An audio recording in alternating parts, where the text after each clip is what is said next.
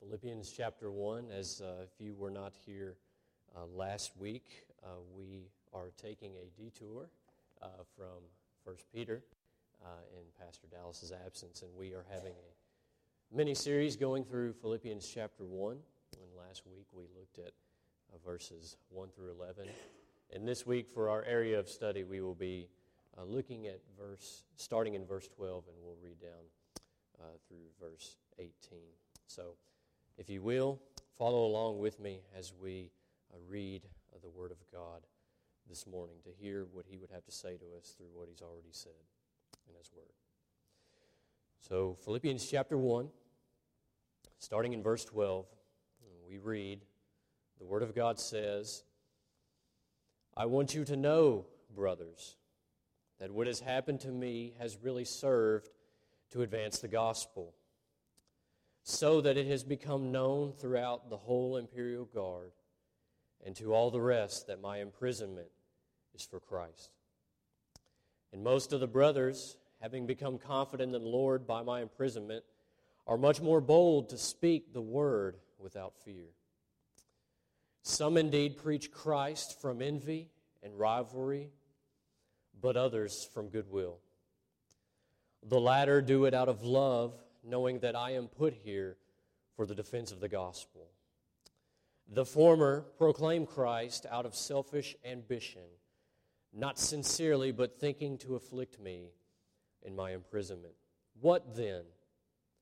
Only that in every way, whether in pretense or in truth, Christ is proclaimed, and in that I rejoice. Will you go to the Lord in prayer with me this morning?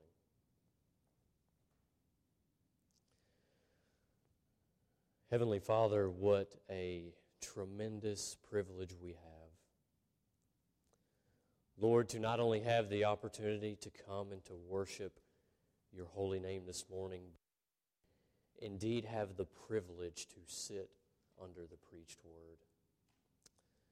Father, I ask that as we come now to this precious moment in our service, Lord, that you would bless the preaching of your word.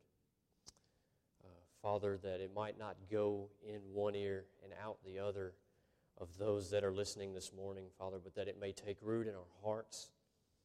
Uh, Lord, that we might apply it to our lives, God, so that in some way, that those of us who proclaim the name of Christ and love Christ, that we would be found faithful and obedient to your very word this morning. So, Lord, we ask that you would speak to us through your word. And God, allow the Holy Spirit to open our hearts and our minds, Lord, that we may be attentive to that very word this morning. And we pray all this and ask all this in Jesus' name. Amen. Well, as I said, we are continuing our look at the first chapter of Philippians, uh, chapter 1. And last week, just to catch you up to where we are this week in verse 12. Uh, last week, in the opening verses of this chapter, the Apostle Paul is writing this letter to the church at Philippi from uh, house arrest in Rome. And uh, we seen in the first 11 verses last week, we looked at Paul's joyful remembrance uh, of the Philippians. He was grateful for their sufferings in the gospel with him, he was grateful for their partnership in the furthering of the gospel with him. Paul was also confident, uh, but his confidence was not rooted and grounded in the people and the believers at Philippi themselves, but was wholly rooted uh, in God's sovereign and gracious work through them. And then he ends our passage from last week with a beautiful prayer uh, on behalf of the believers at Philippi, where he prays that their love would abound more and more, that their love would be characterized by knowledge and all discernment, making them pure and blameless uh, for the day of Christ, which would ultimately bring about glory uh, to God. And so, all of that, just in short summary, uh, catches up to where we find ourselves this morning here in verse 12 of chapter 1. And again, as we need to remind ourselves, Paul is in prison as he is writing this letter, and there is little doubt that the Philippian church must have expressed great concern after they had found out that Paul uh, had been imprisoned in Rome. Uh, the text does not specify these things, but I think it is safe to assume uh, that there would be those that would have thought what a serious blow this has to be uh, for the furthering of the gospel, for the cause of the gospel. And no doubt there were probably others that would have, uh, that would have thought our greatest preacher, right? A bold defender of the truth, the one who is being greatly used for the sake of the gospel, has now been shut away, unable to teach us all these things. What do we do now? What do we do now? Surely this is the time when the gospel is going into a decline. So, no doubt there are probably people saying these things here at Philippi. But I do not want to speak to for everyone here, but I know for me, uh, this is exactly what I would have been thinking, right?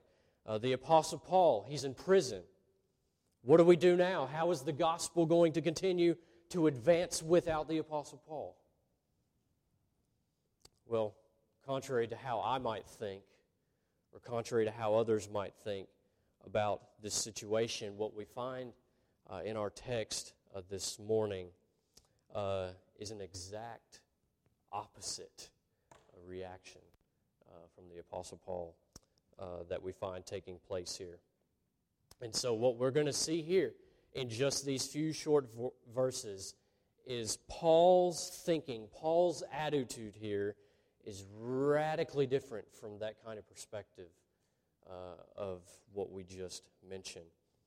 And so, what we're going to look at this morning uh, is Paul's trust completely in the providence of God.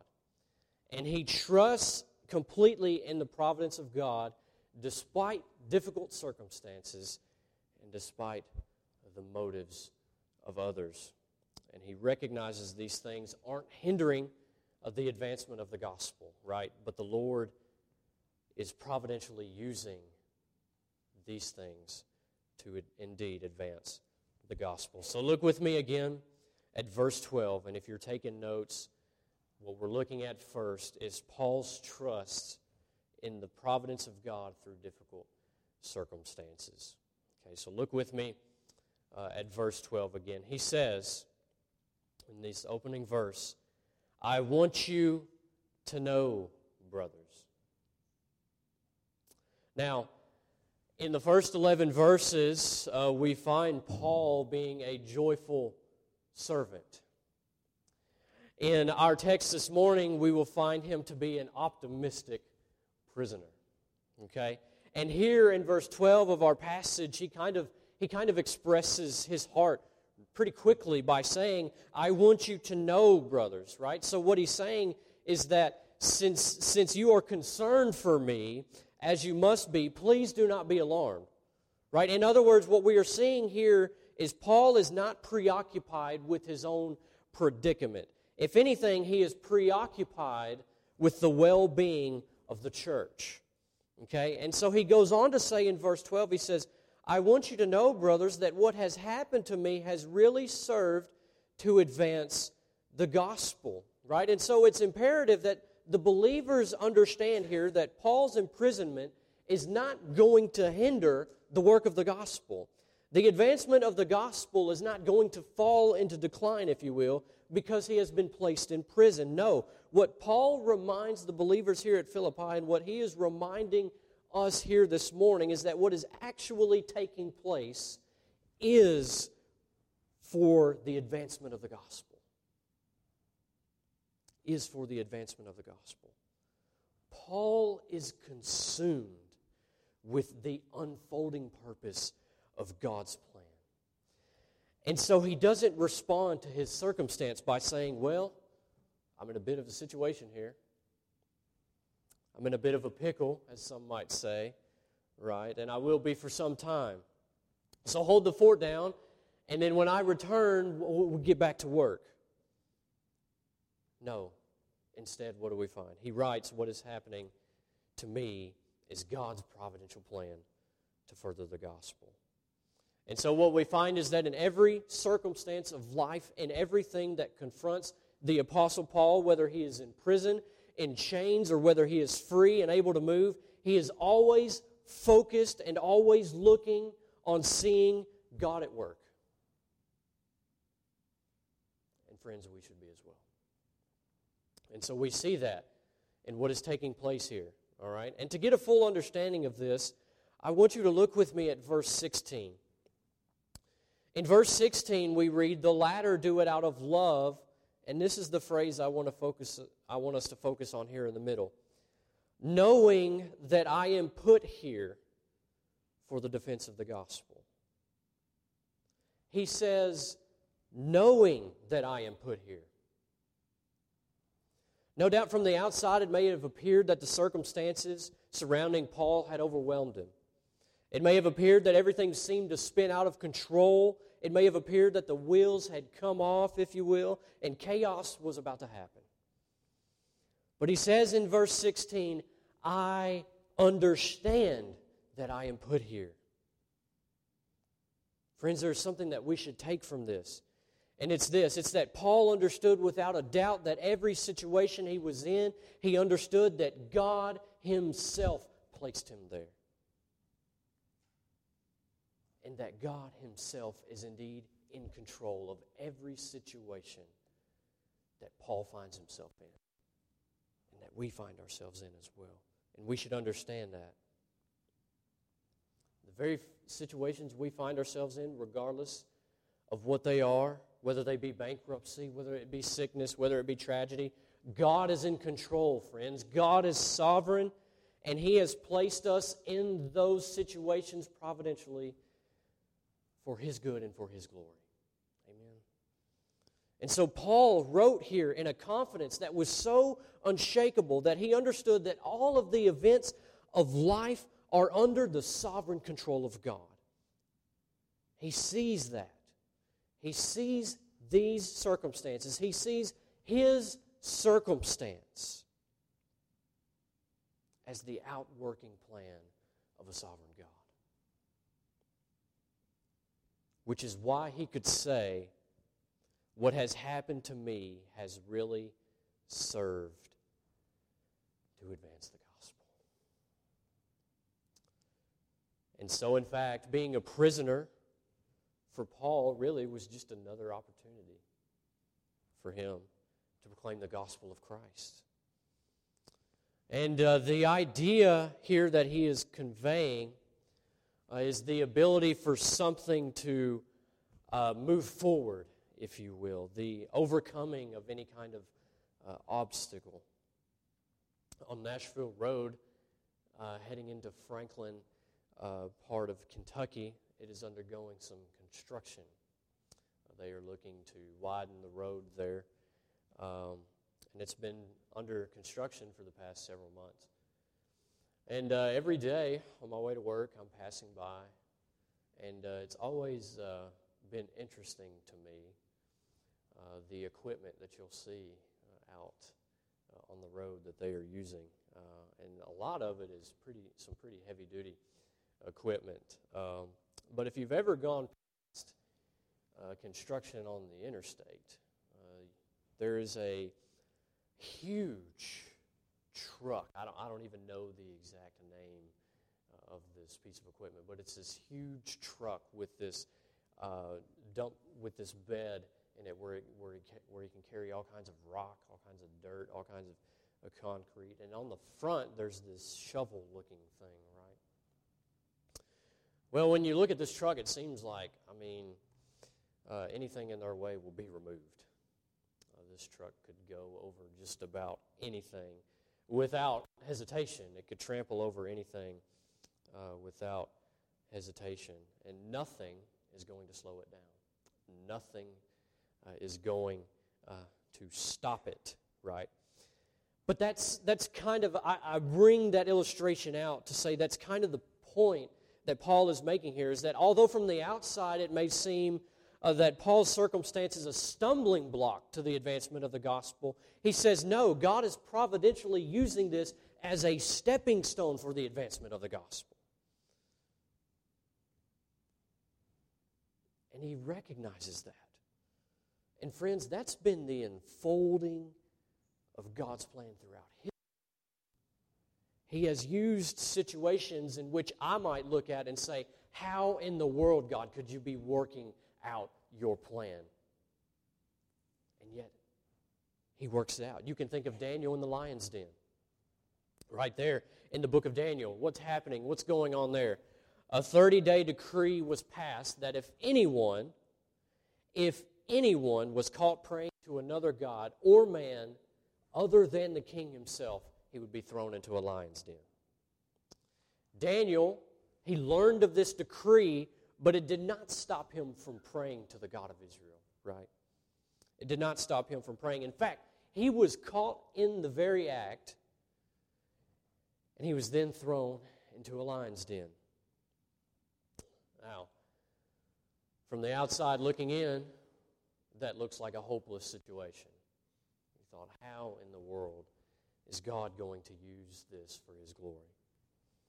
Well, the king would then rush to the den the next morning to find that the, Daniel had not been touched. And indeed, Daniel uh, tells the king that an angel of the Lord had come and had closed the mouths of the lions. And in Daniel chapter 6, starting in verse 26, we read I make a decree that in all my royal dominion people are to tremble and fear before the God of Daniel. For he is the living God, he is the living God. His kingdom shall never be destroyed, and his dominion shall be to the end. He delivers and rescues. He works signs and wonders in heaven and on earth. He who has saved Daniel from the power of the lions. So, God, throughout history, friends, has providentially worked in difficult circumstances to carry out his plan and his will.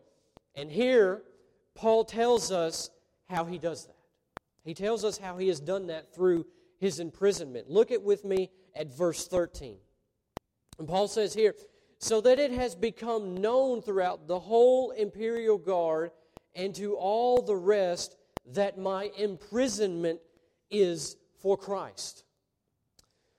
The good news of the gospel was about to step foot in the very household of the Roman emperor. And it was going to happen because of what God was going to providentially do with his servant Paul here in his imprisonment. And what a beautiful picture that we are seeing here. Paul is being chained up to various prisoners, and the guards are switching up and changing shifts. And that was Paul's audience. They would have seen his patience, they would have seen his kindness, they would have seen his courage, they would have even experienced his joy, and they would have also heard of his conversations. And God was using this very act as an advancement of the gospel. He was using the very imprisonment of Paul to advance the gospel, as notice, as he was being a witness that his very imprisonment was for Christ. He was making it known that he was in prison for Christ. Christ put him there. And friends, that's something I, I just want to drive home this morning is that God is in control of our circumstances. And just as Paul recognizes that here, we too should recognize that whatever circumstance that we are in, whatever circumstance we find ourselves in in life. God is in control, God is sovereign. He has providentially placed us there. And He is working it for our good, for His glory.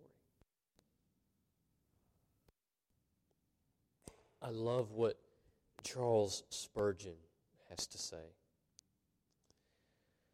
Uh, in, in this doctrine of the sovereignty of God, he says, the sovereignty of God is the pillow upon which the Christian rests their head. The sovereignty of God is the pillow upon which the Christian rests their head. And so, friends, the good news, the good news of the gospel was spreading through Paul. Uh, in this, what may seem like a difficult circumstance, a challenging circumstance, a circumstance in which I cannot even begin to understand how the gospel would advance. And yet, the gospel is advancing. And God is using this circumstance through Paul. And therefore, I mean, there's going to be things come about in our lives. Strange things that happen that God will use to advance His Word through His people. So often, I'm, i myself uh, tend to assume that the circumstances have to be right, have to be uh, perfect if I'm going to be an effective Christian, right? Uh, I, I so often tend to think that way. Uh, but this morning, what, what I want us to see here is that God is not waiting for our circumstances to be right according to what we might think is right. Uh, no, He is using difficult situations, what we might consider difficult situations, or in other words, what we might consider wrong situations, right? If it's not a right situation, it's got to be a wrong situation. No, God is using those very circumstances through his servants to accomplish his will and plan of redemption. And we should rest in that very truth. Right? That's what Spurgeon is saying. We're resting upon the sovereignty of God. We should rest in that truth that God will use our circumstances. So, friends, let us stop trying to focus on trying to change our circumstances right? Whether they be political, social, or whatever situation it is. And let us recognize that God is sovereign and we should be faithful to Him and preach and proclaim the good news of the gospel, knowing and trusting that the Lord will use those very situations for His glory. Okay? Paul goes on in our text. In verse 14, we read, and most of the brothers, having become confident in the Lord by my imprisonment, are much more bold to speak the word without fear. We are seeing another beautiful thing here. That is, Paul is, is spreading the good news of the gospel uh, in his imprisonment. News then begins to spread about him. And no doubt these brothers that he's referring here to are hearing of that. They're hearing of Paul's faith and trust in the Lord to providentially provide for him in his, in his imprisonment, to provide for him opportunities to still spread the gospel. And no doubt they are hearing of these things. And then through the hearing of these things, they are becoming more confident themselves. They are becoming more bold to speak the word without fear. And they're not becoming confident because they're looking at Paul and saying, oh, look, Paul is, is, is doing all these things. He's, he's proclaiming the gospel in his imprisonment. And so they're not looking at Paul and saying, well, if Paul can be bold, so can we be bold. It's, not, it's more than that. They're saying, God is providentially using Paul and he will providentially use us. What a beautiful thing that is. And so if God is able to provide for Paul in that difficult and challenging circumstance, then surely he is able to provide for us in these circumstances. And so that was making the brothers here, that was making them bolder to speak the word without fear. And so this confidence was a confidence in the Lord himself. It wasn't just in Paul, it was in the Lord working through Paul that they were becoming more confident uh, in. And what a beautiful picture that is for us, friends. So we see God's working, providentially working through these difficult circumstances. We see Paul's trust in that, in God's sovereign work through these. Nextly, I want us to look at Paul's trust Paul trusts in the providence of God in spite of the motives of others. In spite of the motives of others. Read with me again in verse 15. Some indeed preach Christ from envy and rivalry, but others from goodwill. Right? So here, the gospel is advancing. Paul says the gospel is advancing. I'm, I'm here, my circumstances are less than ideal from a human perspective, but God is using this to see the guards come under the hearing of the gospel, and the believers are being emboldened in Rome to share the good news of the gospel. And then he says in verse 18, he says, Some indeed preach Christ from envy and rivalry, but others from goodwill. So even though the gospel here is advancing, the believers in Rome are becoming more and more bold to do so also, Paul notices a conflict. He notices a conflict in the motives of those who are preaching the gospel. And he categorizes them into two groups. One group, he says, of those preaching the gospel do it from envy and rivalry. The other group, he says, do it from goodwill. He goes on to define that a little bit. 16, he says, the latter do it out of love. Speaking of those who preach with goodwill. And in verse 17, he says, the former, speaking of those that fall in the category of, of envy and rivalry, those, he says, the former proclaim Christ out of selfish ambition, not sincerely, but thinking to afflict me in my imprisonment.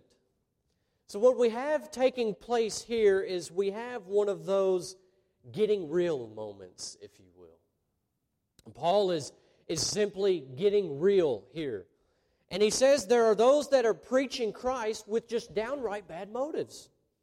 There are those that are preaching Christ from goodwill, having Paul's best interest at heart. But he says of the former in verse 17, they do it out of selfish ambition, looking to afflict me in my imprisonment. Here he's speaking of those that are, that are preaching Christ, but they're doing so, right, from selfish ambition. They're doing so to afflict him in his imprisonment. They are controlled by jealousy and by self centeredness. They have a desire for position, they have a desire for influence, all while they are preaching the gospel.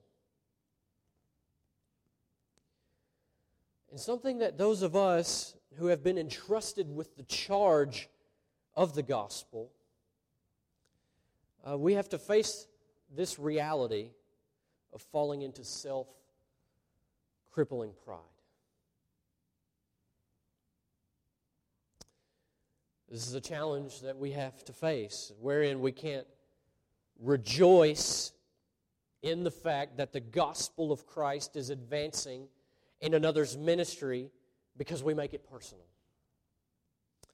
And it's often done out of envy for the success over here with us rather than over there. And as a preacher of the gospel, we can do the right things, we can preach the right sermons, but God, knowing the very hearts of men, will recognize that our motives are wrong if we're preaching the gospel with those kind of. And so we must check our motives. We must make sure that we are right in accordance with Scripture, that our motives are pure. And that just doesn't go for ministers, that goes for us as believers, as, the, as us who follow and love Christ, right? Whether it be going through the motions or to be seen by others and praised by men. What are the motives of our hearts, friends? Do we come to worship to be seen by others, to lift, or do we come to lift our praise to the Lord? Do we come to prayer group on Wednesday nights just to have others hear how beautiful we pray, or do we come to seek the face of God with our fellow brothers and sisters? Do we have a true burden for others in, in the church and those around us suffering many different things. Is that the motives in which we come to prayer group, or do we come just so people can and brag about how good our prayers sound? Right? So it's not just the ministers of the gospel that we should be guarding our hearts with these impure motives, but it's us as believers that should be guarding our, our hearts as well. So may we examine ourselves this morning examine the motives behind which we do things. Do we do things out of a true desire to know and to love Christ? Or Or do we do them just to be seen by men and for selfish gain?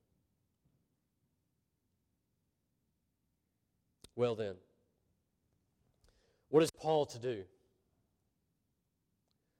If some are preaching from wrong motives, uh, should he allow the poorness of their motives to uh, affect his confidence in Christ in any way? Should he allow the poorness of their motives to affect his commitment to see the gospel to advance? Well, the answer is no. He shouldn't allow that to affect him. What, what does he say going on in verse 18? He says, What then? What then? Only that in every way, whether pretense or in truth, Christ is proclaimed, and in that I rejoice. So, is Paul saying here that he doesn't care about the gospel that is preached? No. Look carefully with me at verse 15. Some indeed preach Christ from envy and rivalry. Verse 17. Right? Also speaking of verse 15, the former proclaim Christ out of selfish ambition. He's not talking about the message that is preached. He is focused on the motivation here. Okay? He is focused on the motivation. They are doing so with bad motives. Christ is being preached, but from people with bad motives. But Paul says he can rejoice. He can rejoice because Christ is preached. Christ is preached, and that he can rejoice. Because we know that Paul is not going to uh, tolerate another gospel. He is not going to tolerate a false gospel being preached because we find him confronting that in Galatians chapter 1. And in Galatians chapter 1, verse 9, he says, As we have said before, so now I say again, if anyone is preaching to you a gospel contrary to the one you received, let him be accursed. And so Paul is not concerned here in our text with the message that is preached, but their motives. but their motives. And when he says in verse 18, only that in every way, whether in pretense or in truth, Christ is proclaimed, and in that I rejoice, he is also not completely throwing out their motives uh, either. He is not saying that their motives aren't important because what we'll find is when we come to chapter 2, verse 3, Paul confronts their motives. And he does so by saying, Do nothing from selfish ambition or conceit, but in humility count others more than yourselves. And so, what Paul is saying here in our text, he's saying, I don't care if they're trying to rival against me or try to gain success or power or whatever it is they want. I just care about the fact that they're actually preaching Christ. God will take care of their motives. God knows their hearts. I don't need to worry about that. I'm concerned about the gospel going forth. I'm concerned with the message they're preaching, and it's Christ. They're preaching Christ. And in that, I can rejoice.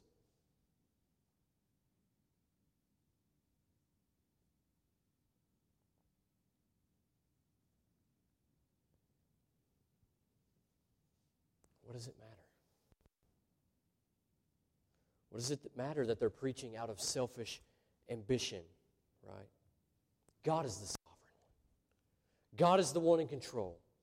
And because Christ is being preached, God is using that to accomplish his plans. Okay? And what a lesson that is for us, friends. What a lesson that is for the church. What does it matter?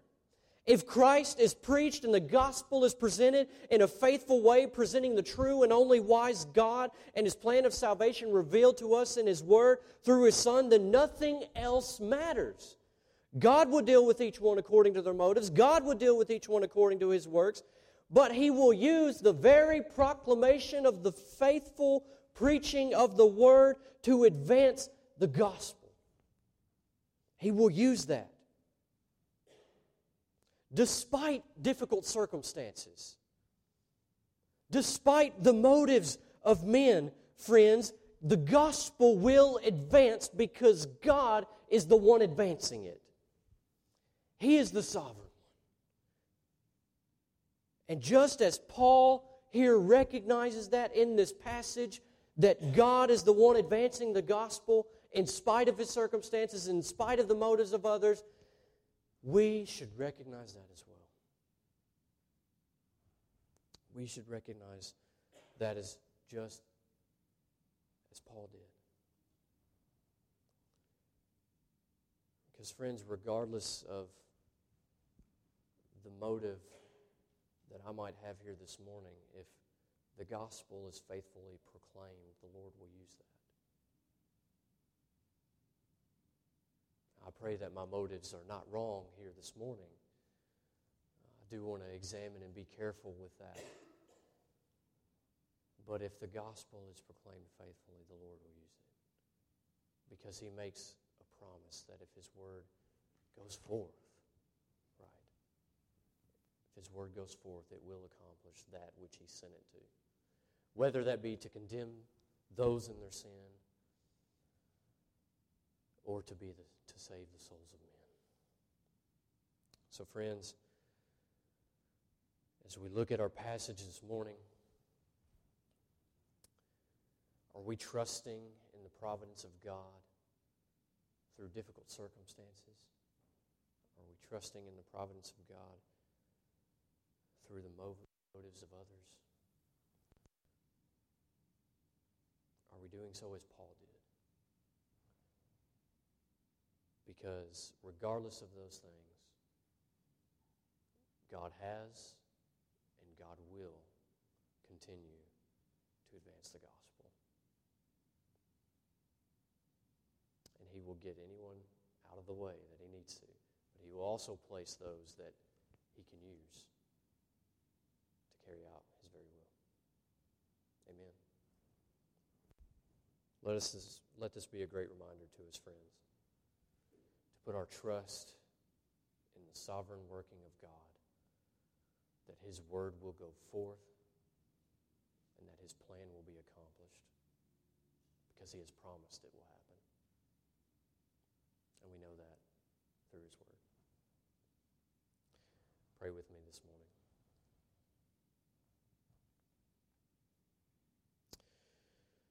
Oh, Father, we pray this morning that you would write your word upon our hearts.